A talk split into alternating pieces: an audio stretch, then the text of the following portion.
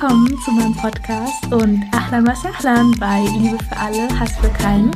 Ich bin Hannah Parwana Momand und freue mich, dass du dabei bist.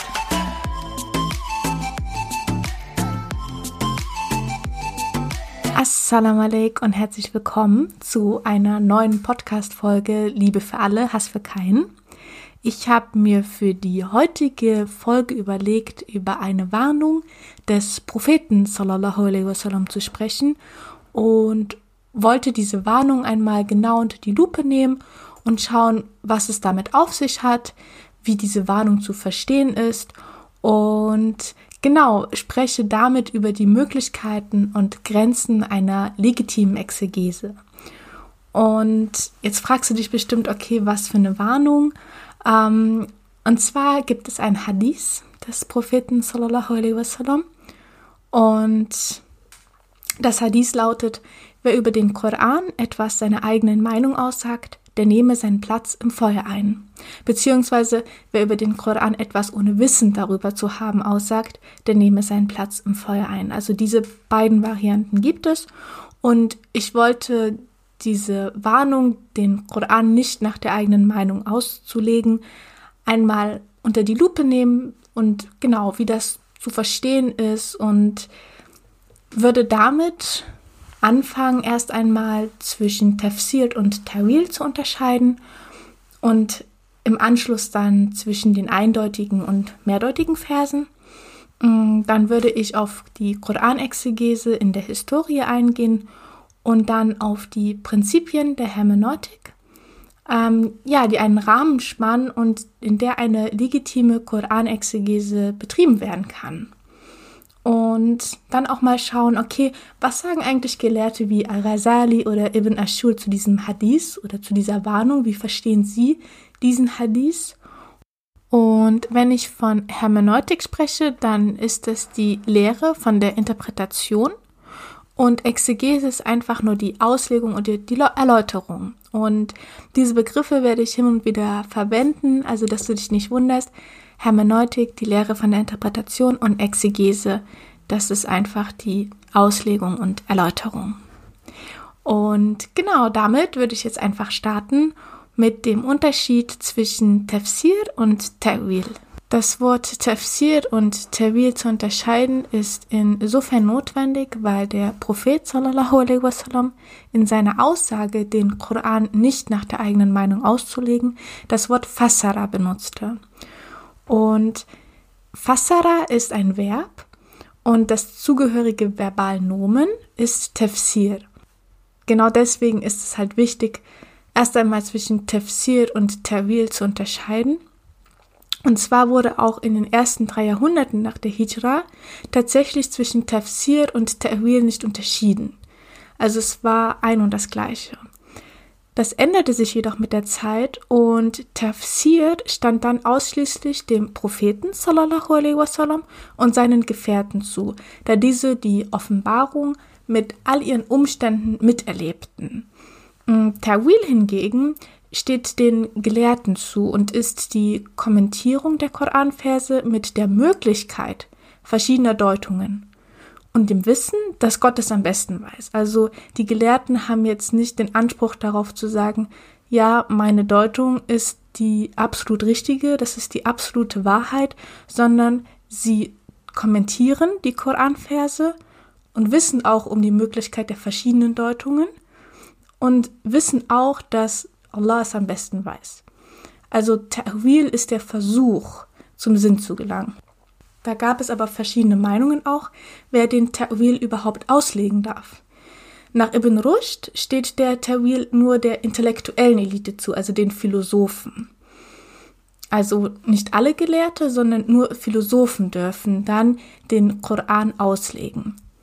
Ibn Rushd kritisierte auch Al-Ghazali, weil Al-Ghazali hat mit seinen Werken die Interpretation der Koranverse der Öffentlichkeit zugänglich gemacht. Und genau diesen Punkt kritisierte Ibn Rushd, weil er meinte, dass Al-Ghazali damit die Öffentlichkeit getäuscht hat, weil niemand weiß ja, was die absolute Bedeutung ist.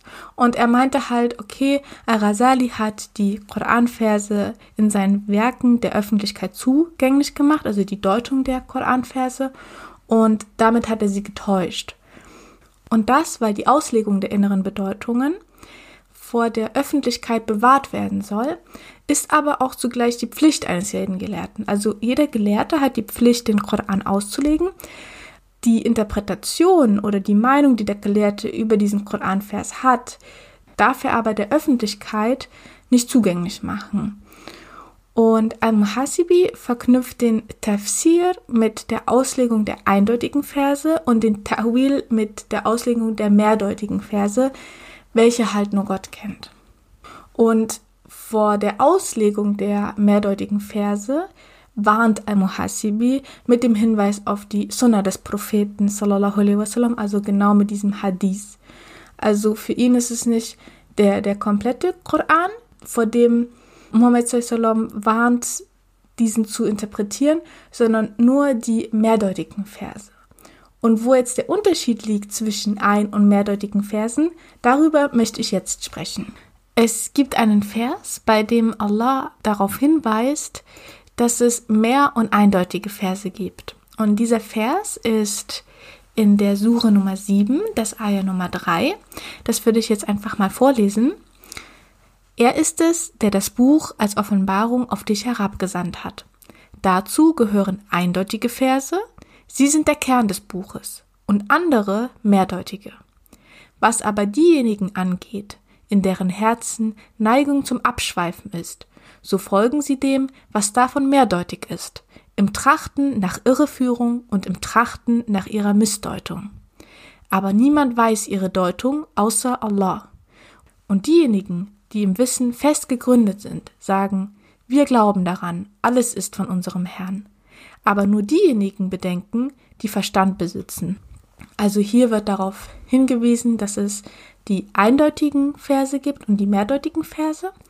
Und zu den mehrdeutigen Versen gehören beispielsweise Schwüre und Gleichnisse und sind in einer von Gott gegebenen Zeit gültig. Und Al-Muhasibi hält die Deutung der mehrdeutigen Verse für möglich, aber dass sich die Muslime über die Möglichkeit der Deutung uneinig sind. Also Al-Muhasibi sagt, ja, man kann mehrdeutige Verse deuten, aber in genau dieser Aussage sind sich die Muslime untereinander uneinig. Also manche sagen, nein, die kann man nicht deuten, manche sagen, ja, die kann man deuten. Und er meint auch, dass nur Leute der Abkehr, also von denen halt auch schon im Vers berichtet wird, sich dann über die Bedeutungen streiten.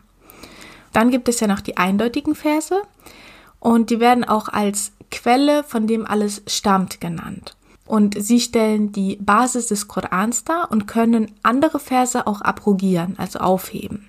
Die eindeutigen Verse beschreiben das Erlaubte, das Verbotene und die Verpflichtungen beispielsweise.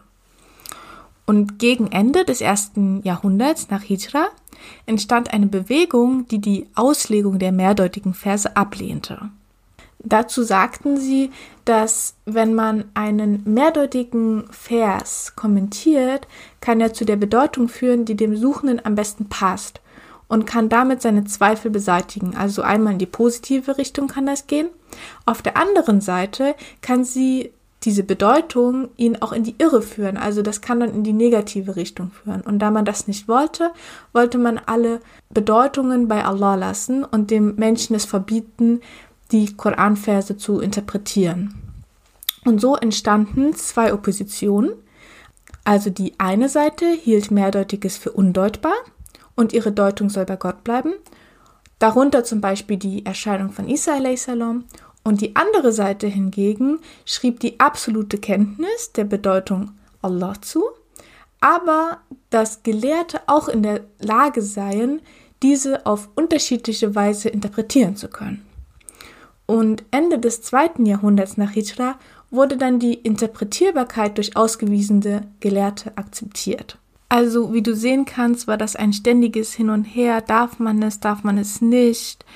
Und das zeigt einfach diesen Respekt, den man vor dem Koran-Text und seinen Deutungen hatte und dass man es auch in keinster Weise der Öffentlichkeit zuschrieb und sagte, ja, ihr könnt das interpretieren. Also wenn es, wenn die Erlaubnis auch stattgefunden hat, die mehrdeutigen Verse zu interpretieren, dann waren es immer nur die Gelehrten. In meinem nächsten Punkt würde ich gerne auf die Koraninterpretation im Wandel der Zeit eingehen. Und zwar muss man da zunächst einmal sagen, dass die Tradition der Koranauslegung nie einheitliche Regeln zur Interpretation des Korans etablierte.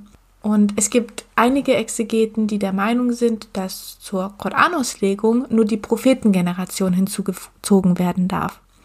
Auf der anderen Seite hat man aber festgestellt, dass alle Gelehrten an die Interpretierbarkeit des Korans glaubten und diese auch nicht auf den Propheten sallallahu alaihi wasallam limitierten.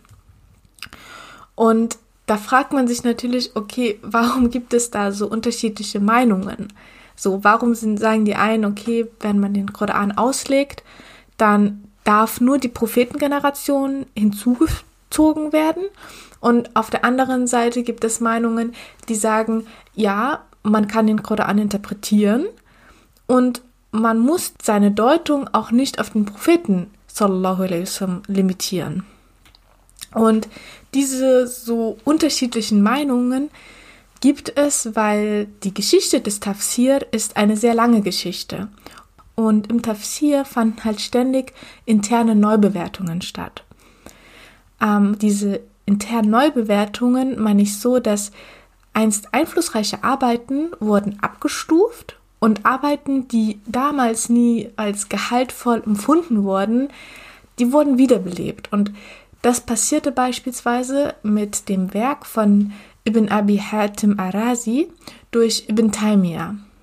Also Ibn Taymiyyah hat das Werk von Arazi wiederbelebt und so müssen dann seiner Meinung nach die Aussagen der Salaf, also die Salaf sind die ersten Prophetengenerationen, die müssen halt bei der Koranauslegung unbedingt berücksichtigt werden. Und weiterhin behauptet auch Ibn Taymiyyah, dass der Prophet sallallahu alaihi wasallam den Koran im Ganzen erläutert hat. Diese Aussage oder diese Behauptung begründet er mit dem Koran.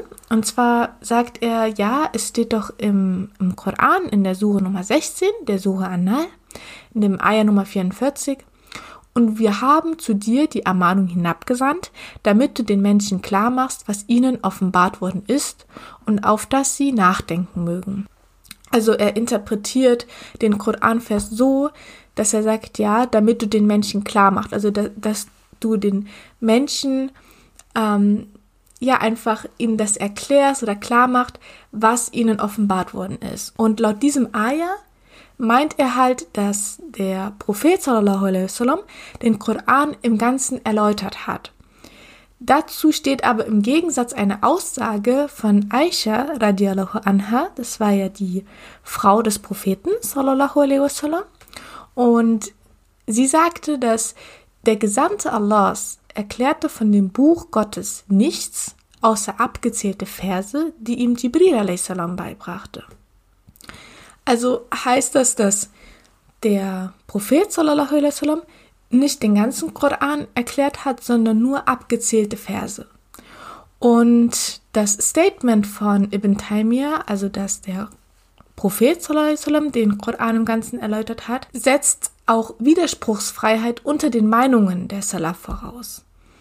Aber diese Widerspruchsfreiheit ist nicht gegeben. Also unter den Salaf herrschten verschiedene Meinungen zu den Bedeutungen des Korans. Und das wusste auch Ibn Taymiyyah und er begründete diese Meinungsverschiedenheiten unter den Salaf mit fehlerhaften Überlieferungen. Also er sagte, nein, die Salaf, die waren alle einer Meinung, aber die Überlieferungen sind fehlerhaft und deswegen wird es jetzt so dargestellt, dass die Salaf Meinungsverschiedenheiten hatten. Genau, das ist diese eine Meinung, die es halt gibt und ähm, ist halt ein Ergebnis daraus, dass ein Werk von Arazi, das ja damals als eher geringfügig so ja abgestempelt wurde und das nicht viel Beachtung bekommen hat, hat Ibn Taymiyyah wiederbelebt und die Meinungen in dem Buch von Arazi hat er mit seinen Werken halt sehr prominent gemacht und deswegen diese Meinung, okay, wenn man den Koran interpretiert, dann nur von der Prophetengeneration. Es gibt aber auch die Aussage von Atustari. Und Atustari hat gesagt, denn der Koran ist die Rede Gottes. Und wie Gott keine Grenze kennt, kennt auch das Verständnis des Korans keine Grenze. Diese Meinung wird halt immer stärker unter den modernen Exegeten und sie argumentieren, dass die Vielfältigkeit der Bedeutung eines Verses im Koran auf seine Sprache zurückgeht. Daher stellt auch die sprachwissenschaftliche Methode den Kern der klassischen Koraninterpretation dar. Also, dass man sich wirklich mit der Sprache richtig auseinandersetzen muss, bevor man überhaupt die Bedeutungen verstehen kann. So, jetzt komme ich zu den hermeneutischen Prinzipien und die finde ich richtig klasse, weil die machen einem erstmal klar, was es überhaupt bedeutet, den Koran zu interpretieren und vor welcher Aufgabe man überhaupt steht. Mm, das Ziel der hermeneutischen Prinzipien ist eigentlich nur, dass man einen Rahmen schaffen will, in dem sich der Exeget bewegen muss, damit keine missbräuchlichen oder beliebigen Interpretationen zustande kommen. Dieser Rahmen erlaubt dabei vielfältige, aber zugleich begrenzte Deutungsmöglichkeiten, da sie an dem Verstehen der Ersthörer, dem Tafsir, gebunden sind. Also das heißt, dass man als Exeget sich schon frei bewegen kann, aber man ist trotzdem wie in so einer Art Haus, aus dem man nicht raustreten darf. Also man hat Bewegungsfreiheit in diesem Haus, aber die Grenze ist die Tür oder das Fenster. Und die Basis dabei bilden halt die Ersthörer, also die Prophetengeneration. Dabei spielt auch die Geschichtlichkeit eine wichtige Rolle, denn die Botschaft des Korans vermittelt die sprachliche und kulturelle Realität der Ersthörer. Also der Koran wurde ja dem Propheten sallallahu alaihi wasallam vermittelt und in der arabischen Sprache. Und diese Sprache vermittelt natürlich auch immer eine Kultur und die Realität, in der sich die Menschen damals befanden. Also man kann ja immer eine Personengruppe auf eine ganz bestimmte Art und Weise ansprechen. Also zum Beispiel unterhalten wir uns jetzt in dieser Zeit ja auch anders mit unseren Freunden, als das die Leute vor 100 Jahren getan haben. Also du kannst ja nicht mit deiner Oma beispielsweise in dem Slang reden, wie du mit deinen Freunden redest. Und genau das ist auch dieses, okay, man versteht in welcher Kultur und das ist halt diese Sprache vermittelt das, diese kulturelle Realität und die sprachliche Realität der Ersthörer. Und je weiter sich aber die Menschheit vom Offenbarungsgeschehen entfernt, desto geringer ist ihr Vermögen, den Koran zu verstehen. Das heißt im Umkehrschluss, da die Ersthörer am Offenbarungsgeschehen teilgenommen haben, haben sie die koranische Verkündung unmittelbar verstanden. Und die späteren Generationen hatten eine höhere zeitliche Distanz zum Offenbarungsgeschehen also die, die Zeit zwischen Offenbarungsgeschehen und jetzt ist ja sehr weit vorangeschritten. Also das heißt, die Distanz ist sehr, sehr weit. Und daher musste man sich dann auch mit den Besonderheiten der koranischen Sprache beschäftigen, zum Beispiel, um die Bedeutungen, die halt mit dieser wachsenden zeitlichen Distanz verloren gingen würden, vor dem Verschwinden zu bewahren. Und der autoritäre Status der Prophetengeneration gründet auf dieser Zeugenschaft des Offenbarungsgeschehen, wobei auch das Hören eine sehr, sehr wichtige Rolle spielt. Also der Koran war ja für die Generation des Propheten sallallahu alaihi wasallam eine mündlich verkündete Botschaft, welche dann mündlich an die nächste Generation überliefert wurde. Also es spielte immer das Ohr eine sehr wichtige Rolle in diesem Zusammenhang und nicht das Auge, was liest, sondern das Ohr, was hört. Und Asuyuti sagte auch, die Menschen können die Intention im Wort Gottes entweder durch direktes Hören von ihm oder durch das Hören von jemandem, der es von ihm gehört hat, wissen. Aber den Tafsir des Koran kann man nicht mit definitiver Bedeutung kennen, außer man hört es vom Gesandten und das ist äußerst schwierig. Das macht einem halt klar, okay, man ist jetzt in, in einer Zeit, in der man jetzt nicht mal irgendwie den Propheten Zeusam anrufen kann und sagen, ja, wie ist das eigentlich gemeint? So, sag mir das mal, damit ich das höre, sondern wir können die ganzen Informationen in dieser Zeit nur noch nachlesen. Da ist nichts mit Hören. Und deswegen hat auch Asuyuti gesagt, dass es äußerst schwierig ist, den Tafsir äh, mit definitiver Bedeutung zu kennen. Und genau aufgrund der Verschriftlichung des Korans hat er seinen redehaften Charakter verloren, bei dem halt Gott auf Fragen und Ereignisse reagiert. Also damals hat er, das gibt ja auch immer wieder, kann man das im Koran lesen, sie fragen, sprich zum Beispiel, und das ist immer dieses kommunikative, diese Reaktion auf bestimmte Ereignisse oder wenn Fragen waren, dann hat Allah die dann beantwortet und dann wussten die, die Prophetengefährten, okay, das ist so und so oder das ist so und so. Und die waren so voll mit dabei. So. Und jetzt hat man nur noch diesen, diesen Text. Und das muss man sich halt einmal klar machen, dass der Koran damals eine mündliche Botschaft war, die in einer ganz konkreten Situation verkündet wurde. Und nach seiner Verschriftlichung, also nachdem der Koran dann zu Papier gebracht wurde, wurde er sozusagen entkontextualisiert, also man hat den Kontext dann verloren.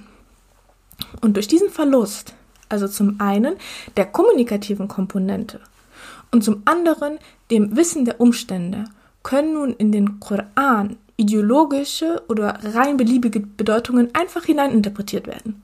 So ohne Probleme kann man jetzt einen Vers nehmen und sagen, ja, das ist das und das, deswegen muss ich jetzt alle töten. Aber man war halt nicht in der konkreten Situation drin und weiß dann oft nicht, okay, wie ist das gemeint? Und deswegen ist es halt so wichtig, sich mit den überlieferungsbasierten Wissenschaften, wie zum Beispiel Asbab an-Nuzul, also den Offenbarungsanlässen, auseinanderzusetzen. Weil diese Offenbarungsanlässe dokumentieren das Geschehen rund um die Offenbarungen. Und neben diesen extratextuellen Texten, wie zum Beispiel den Asbab an-Nuzul, also den Offenbarungsanlässen, spielt auch der arabische Charakter des Korans eine sehr, sehr wichtige Rolle. Also es gibt ja auch im Koran, in der Sure Nummer 12, das Ayah Nummer 2, wir haben es als einen arabischen Koran hinabgesandt, auf das ihr begreifen möget. Also hier lädt Gott zur Reflexion seines Wortes ein. Denn auch in diesem sprachlichen Ausdruck lassen sich ja Bedeutungen ableiten. Und die Sprache des Korans übermittelt neben den Bedeutungen auch die Kultur, also wie ich das vorhin schon erwähnt habe mit diesem sprachlichen Ausdruck.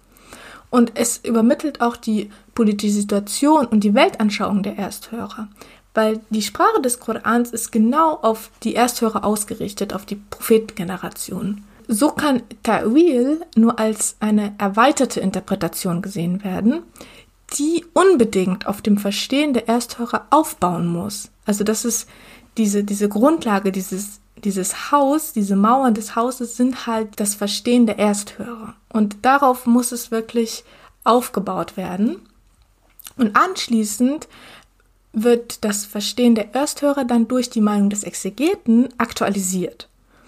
Und aufgrund dieser hermeneutischen Prinzipien, also dass die Ersthörer am besten die Intention Allahs verstanden haben und dass der Koran nach seiner Verkündigung eine Veränderung erfahren hat, also aus Rede Text wurde und die arabische Sprache des Korans, wird dem Exegeten ein, ein Rahmen gespannt, was ihn dann zur exegetischen Demut zwingt. Also der hermeneutisch denkende Exeget ist sich seiner Distanz zum Offenbarungsgeschehen vollkommen bewusst und damit relativiert er seine Ansprüche auf die absolute Wahrheit der eigenen Auslegung. Also er weiß ganz genau vor einer, vor welcher Aufgabe er steht und dass er niemals die Bedeutungen richtig greifen kann, weil er ist nicht in dieser Zeit. Er hat eine sehr hohe Distanz zu dem Offenbarungsgeschehen und er hat einen Text vor sich liegen. Er hat das nicht mündlich gehört. Diese ganzen Sachen, die die hermeneutischen Prinzipien anreißen oder dem Exegeten darauf aufmerksam machen, okay, welche Bedingungen hat das eigentlich alles? Das führt halt zu dieser Demut, dass man auch keine missbräuchlichen Interpretationen oder ideologischen Sachen da rein interpretieren kann. Und auch niemals sagen kann, ja, meins ist das absolut wahre, das ist die absolute Wahrheit, weil das gibt es einfach nicht. Und darauf wird der Exeget einfach aufmerksam gemacht mit diesen hermeneutischen Prinzipien, die ich einfach total klasse finde und die einem mal die Augen aufmachen, okay, vor was für eine Aufgabe steht eigentlich ein Exeget. So, und die Warnung des Propheten, sallallahu alaihi wasallam, verbietet ja die Exegese mit der eigenen Meinung. Wie sollte man jetzt also das Hadith einschätzen, wenn auch viele Aussagen der Prophetengefährten auf der eigenen Meinung basieren? Vor welcher Art der eigenen Meinung hat der Prophet sallallahu alaihi wasallam eigentlich gewarnt? Und ich würde jetzt ganz gerne einfach die Meinung von Al-Rasali vorstellen. Und Al-Rasali meinte, dass mit dem Hadith etwas anderes gemeint sein muss. Er argumentiert das so, dass der Prophet wasallam bei einer Abschaffung der eigenen Meinung die Auslegung seiner Gefährten für den gesamten Koran hätte absegnen müssen. Jedoch ist die vollständige Erläuterung des Koran durch den Propheten sallallahu alaihi wasallam nicht überliefert. Und die Prophetengefährten waren sich bei der Auslegung auch nicht immer einig und die Meinungsverschiedenheiten lassen sich auch überhaupt nicht miteinander in Einklang bringen. Das belegt das Miteinbeziehen der eigenen Meinung. Weiterhin sagt Arasali, dass die eigene Meinung nur nicht mit einbezogen werden darf, wenn der Exeget einen Vers zu seinem eigenen Vorteil interpretiert, indem er es beispielsweise als Beleg für sein eigenes Anliegen verwendet oder wenn er kein solides sprachwissenschaftliches Wissen hat. Weil ohne dieses sprachwissenschaftliche Wissen entgehen dem Exegeten Fremdwörter und folglich auch der Sinn eines Verses. Und Ibn Ashur hält erst einmal fest, dass der Umfang des Materials, welches sich nicht auf die Überlieferungen bezieht, enorm groß ist. Und laut Ibn Ashur wollte der Prophet sallallahu alaihi wasallam mit seiner Warnung nur dazu auffordern, vorsichtig und achtsam beim Nachdenken und Kommentieren zu sein und Ausschweifungen zu vermeiden. Weil die Gelehrten aber sehr gottesfürchtig waren, verstärkten und übertrieben sie diesen Aspekt. Und das führte dann dazu, dass man Angst hatte, Deutungen vorzunehmen, die nicht durch den Koran oder Überlieferungen abgesichert waren, welche heutzutage in vielen Gelehrten herrscht. Und Ibn Ashur sagt, diese Angst sollte nicht vorherrschen, denn ein großer Teil der exegetischen Werke von Ibn Mas'ud oder Anas ibn Malik basieren auf der eigenen Meinung. Und die Aussagen von den Schülern der eben genannten Persönlichkeiten, also von Ibn Mas'ud oder Anas ibn Malik, unterscheiden sich wieder voneinander, was dafür spricht, dass sie die Verse nach ihrem Verständnis auslegten.